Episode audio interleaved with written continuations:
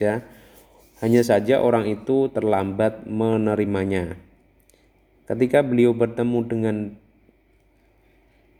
beliau menanyakan sebabnya. Apa yang menyebabkan kamu terlambat menerima hartamu? Ia menjawab, Engkau telah menipuku. Setiap aku bertemu dengan seseorang, ia menyesalkan pembelian tanah tersebut. Beliau berkata, "Apa hanya itu yang membuat terlambat?" Jawabnya benar.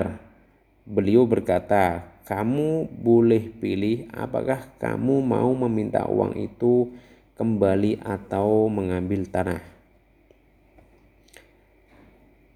Kemudian Atok bin Farah Maula Quraisyin berkata, Rasulullah Shallallahu Alaihi Wasallam bersabda, Allah memasukkan ke dalam surga seorang mempermudah jual beli, menghukum dan terhukum.